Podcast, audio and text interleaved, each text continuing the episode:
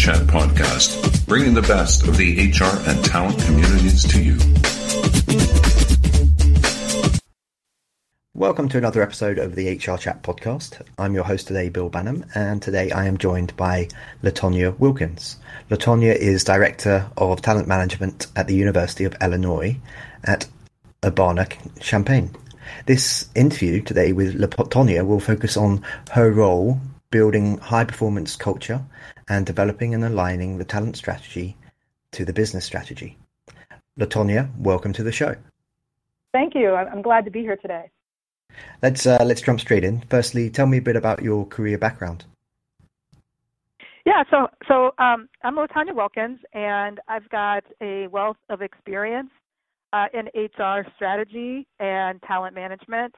Uh, I started my career actually as a recruiter uh, with a staffing firm, and I knew early on that I wanted to do something a little bit more strategic. And so that's when I went back and I and I got my um, MBA. And um, upon um, the summer for my summer internship, I interned with uh, GE, and I and I went back there full time went through the, their HR leadership program. That was some of the best foundational HR training I've, I've experienced. Um, that's where I learned uh, the ins and outs of succession planning and leadership development and just strategic HR management.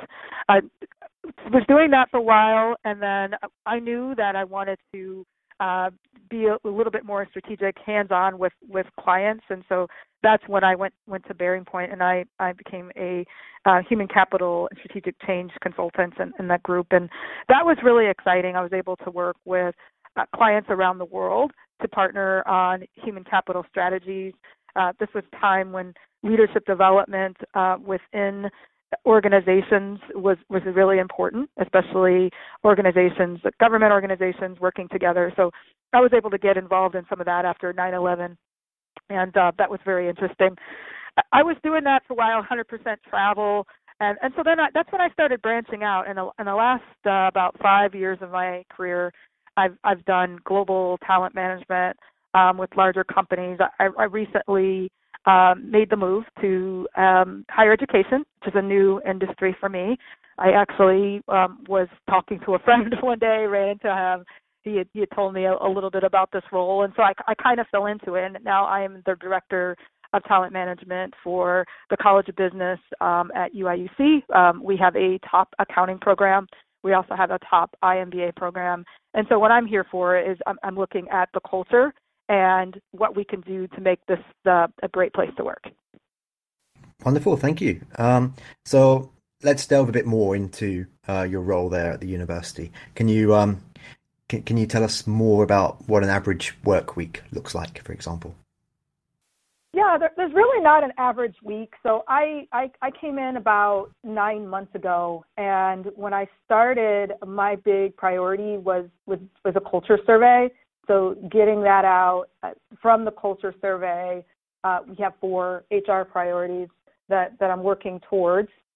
And so day to day, it's, it's, it's looking at those, those, those priorities, aligning everything we do to those priorities, um, listening uh, to, to employees, listening to our faculty, uh, listening to our staff and others, uh, so I could get some input in, into how to do this. Um, now, since I've I've, I've got a, gotten a foundation, we're really starting to get into um, the thick of some of these things. Um, our four priorities are onboarding, uh, culture, building high performing culture. So that includes diversity and inclusion, learning and development, um, hiring, and performance management, which is a huge priority. Um, revamping our performance management strategy and aligning it more to our strategic planning process. I'd love to hear more about how you're uh, you're reevaluating and uh, repositioning the performance management strategy. Uh, have you have you, for example, adopted any new technologies in the last year to help you with that? We have not yet. So with with um, I, I came from private industry and now I'm moving into higher education. And one of the things I'm finding is that there's not as much technology here, um, and that's something that I've been working with our head of IT on and we're looking at a couple different options for a new system. We're looking at maybe even doing something homegrown, um, or for the first year, just kind of doing the process, seeing how it goes, and then and then using technology to enable the process a little a little more. I know that one of the things that that we would like to do with this is also offer uh, training and interaction um, when it, for managers, coaching, a, uh, coaching uh, primer, all of that um, online as well. So we're we're looking at the pieces. I, some of the systems that I've been exposed to that that I really like that it, that it need more of a a, a long term implementation are our Workday. Um, that that's one that I've that I've really um, liked, and then I've also had some experience using Taleo. So, given the interconnected nature of a university employee environment, are there opportunities as well, perhaps, to um, uh, to push forward with constant feedback programs which supplement those um, six monthly or yearly performance yeah. reviews? Yeah, and that's what we really want to get at. And I, and I think, Bill, you're exactly right. Um, to, to really make that work seamlessly, you need some sort of technology to remind managers. So, so I, I think it's getting to that process. Um, one of the things that we are that we're going to try to build in is have, um, in addition to year-end reviews, mid-year reviews, and quarterly ongoing feedback so uh, um, employees can understand where they're at. Um, all this will be aligned to our goals. Um, so it's going to be a win-win situation for, for employees and for us in the organization because then we can better achieve our goals uh, as an organization and, and, kind of understand a little bit more where we're going, prioritize, uh, delegate those goals to employees, and, and measure them on an ongoing basis. So that provides, again, us with more productivity as an organization and employees with more career satisfaction because they have a better roadmap on, on where they need to be and how they're contributing to the, the bigger mission of the organization. What would you say to those people who um, asserts that traditional performance reviews are, are, are a thing of the past? They are. they, they, definitely are. Um, I, I, think, um, and when I, when I became um, involved in Disrupt HR because there are a lot of frustrating processes that, that we as HR uh, professionals perpetuate. And I think performance reviews is one. Um, I think the way that uh, performance reviews are structured now is um, they're structured to keep people out of trouble, right? They're structured um, so the manager's in control of the situation.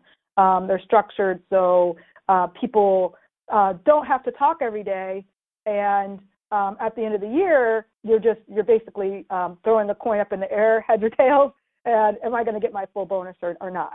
Uh, we need to get away from that as HR professionals. I, I think uh, the intimidation around that has been, yeah, it, it takes a little bit more time up front to, to understand how to do this on an ongoing basis. But what you get out of it um, is going to be happier employees, probably firing fewer people, right? I, I think um, make exit strategies will be a lot easier to devise.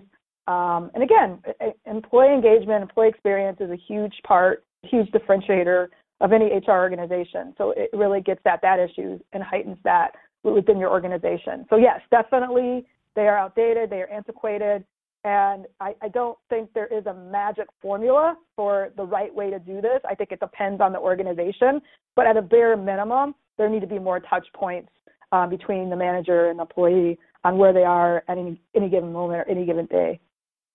Okay, so you mentioned engagement there and touch points. Let's let's uh, let's continue down that vein just for a second. But uh, mm-hmm. in, t- in terms of onboarding and attraction, um, what what so you're still relatively new into your role, and you mentioned that you've come from private sector before in, in, into into education. What what are the big advantages for educational institutions when it comes to attracting top candidates. And and also is there a really amazing opportunity for employee advocacy purely because of the numbers um, of probably digitally active people that that are working with the university?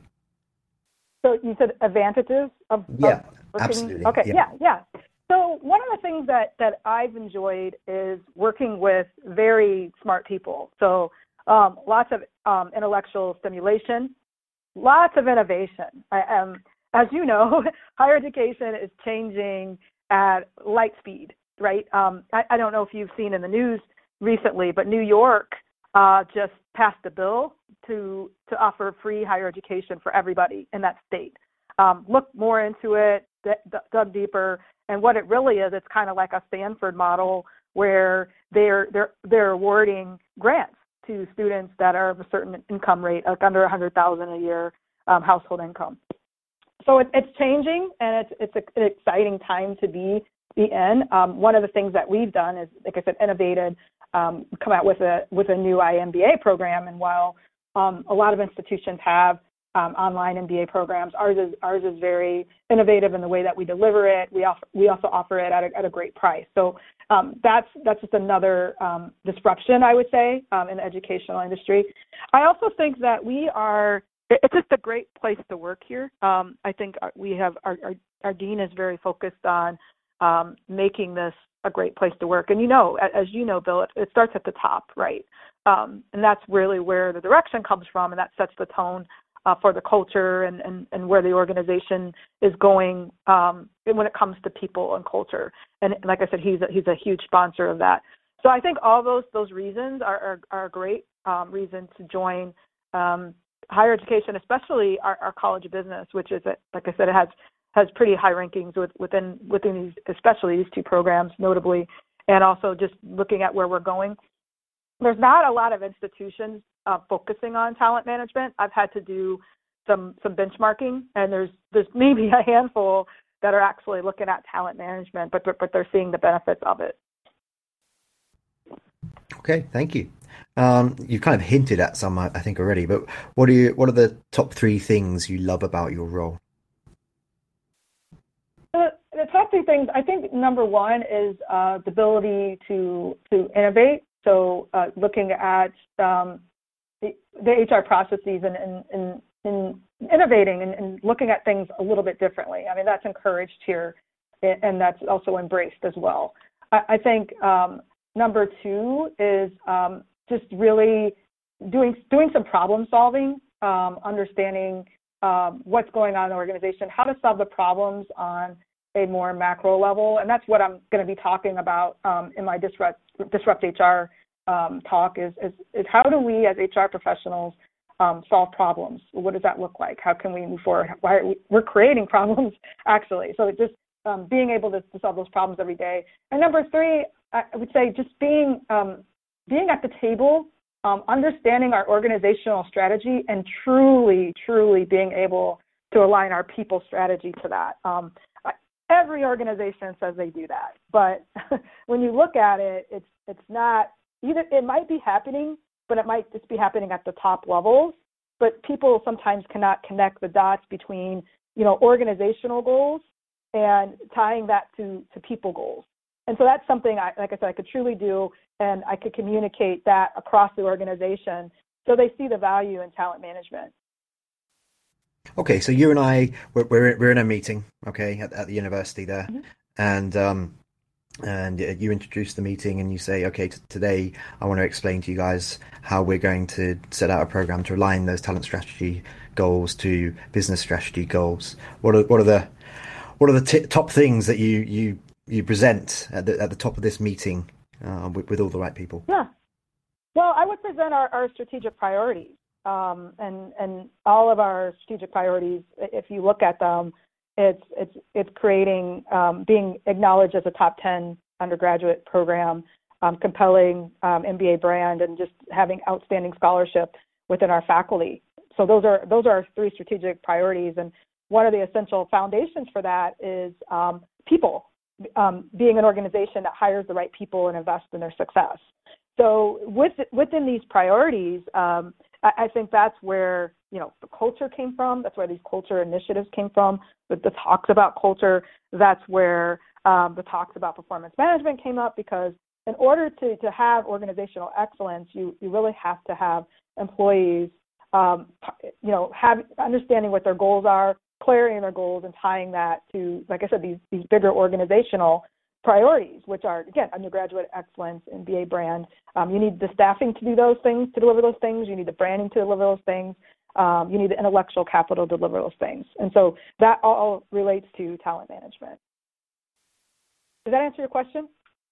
Yeah, thank you. Um, and where do you where do you find these purple squirrels uh, that you're the, the top talent?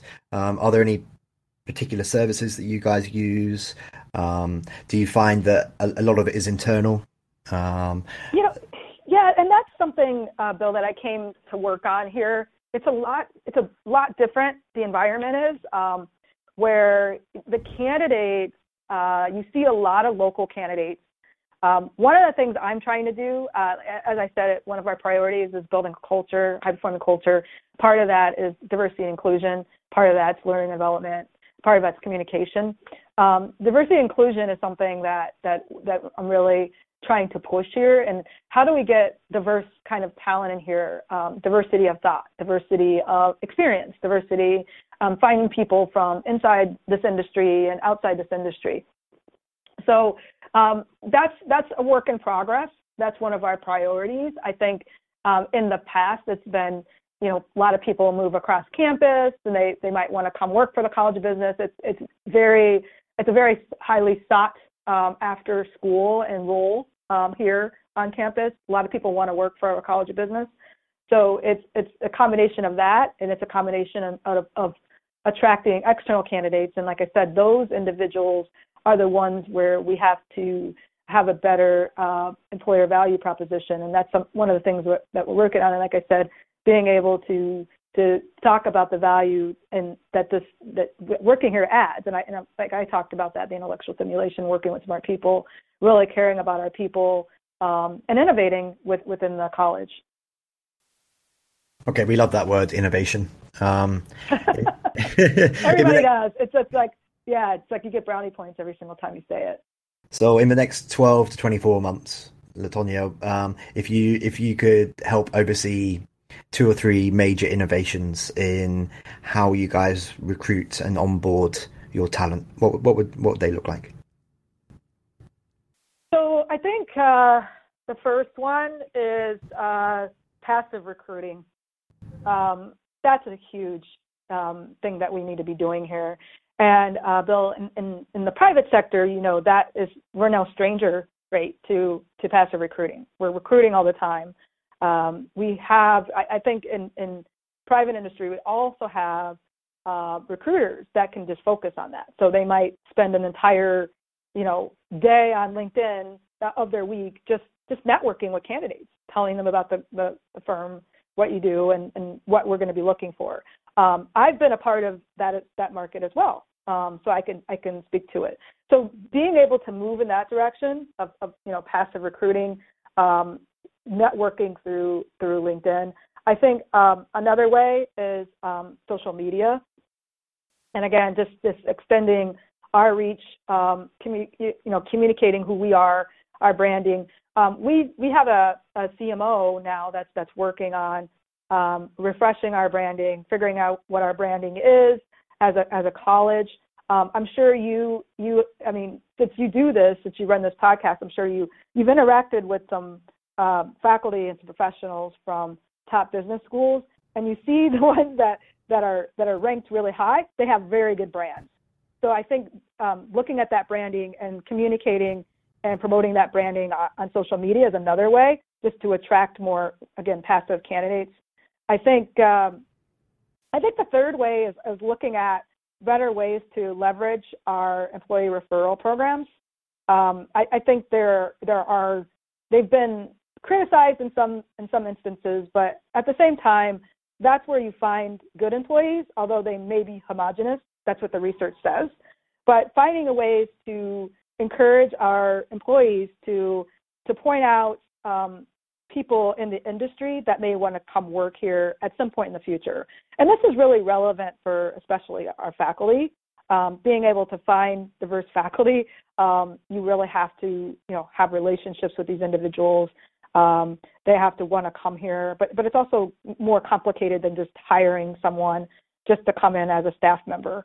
So just finding ways to tap into our own um, our own network here at the college and again, that's employees, that's our that's our leadership to to be able to to bring talent um, to me and and be able to to to make me aware of individuals out there so we can start networking with them early. Do you have any um, do you have any stats, any figures around the, the, the type of proportion of uh, hires that are, are, coming from alumni or coming from faculty or other in, internal networks? We have not. I, I think um, with, I, I, would say when you look at our employee, um, let's just look at staff, right? I think I would say before I got here, about 70% of our staff were hired locally across campus. Um, we want to get that number a little bit more balanced. Um, probably, um, I'd like to see that number maybe 50 to 60 percent, um, either internal and or across campus, and then the other 40 percent um, they come from industry because they could so they can bring something a new um, diversity of thought to to our college. with faculty, it's a lot of that again is you your reach is only as big as um, how much you let your employees bring it. so if you're not if you're not having like our specialized faculty, those are, are individuals that are not tenure track, uh, but they come here. And an example of a specialized faculty would be someone that was a CFO, and then they they come here to to teach finance classes, right? Um, if we're not enabling those individuals who have huge networks to go out there and recommend their colleagues to us, then then we're really falling short there. Okay, now let's talk about Disrupt HR Chicago. Um, depending on when this is published and when people are listening to it, it's either happened or it's about to happen. Uh, you're talking about solving problems. Give us a give us an overview of, of what that session yeah, looks so like really and, and, what the learning. About... Sorry, and, and what the what the learning outcomes are as well.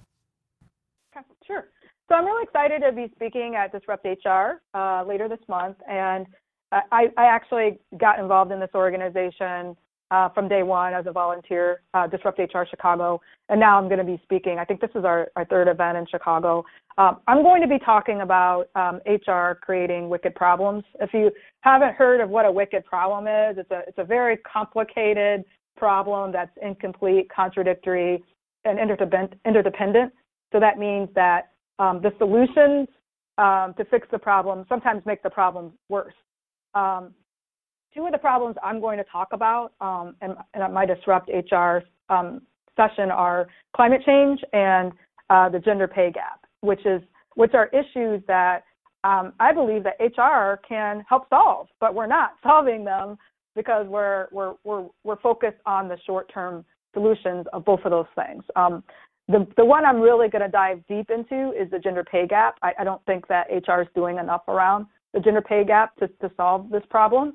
Um, I'm also going to bring in um, some information about how our the HR function is changing, just like business is changing, and business is taking a more active role in solving some of these wicked problems, uh, where like our, our government, like public industry, is, is falling short.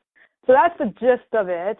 Uh, there is hope though. So if you're an HR professional and you're listening to this and you're you're thinking about perpetuating problems, I'm also going to offer some tips on on how to equip yourself uh, to be an HR leader to, to be able to solve these wicked problems of the future that we're going to continue to face on an ongoing basis. Your session sounds wicked, madam. Uh, good luck. um, yeah. so we're coming to the end of this particular show today. Uh, before we wrap things up, how can our listeners learn more about you? So you can follow me on Twitter. I'm, I'm at Latonya Wilkins. I'm on Twitter quite a bit. I like to I like to have a lot of dialogue on Twitter about what's going on in HR and culture and entrepreneurship and tech.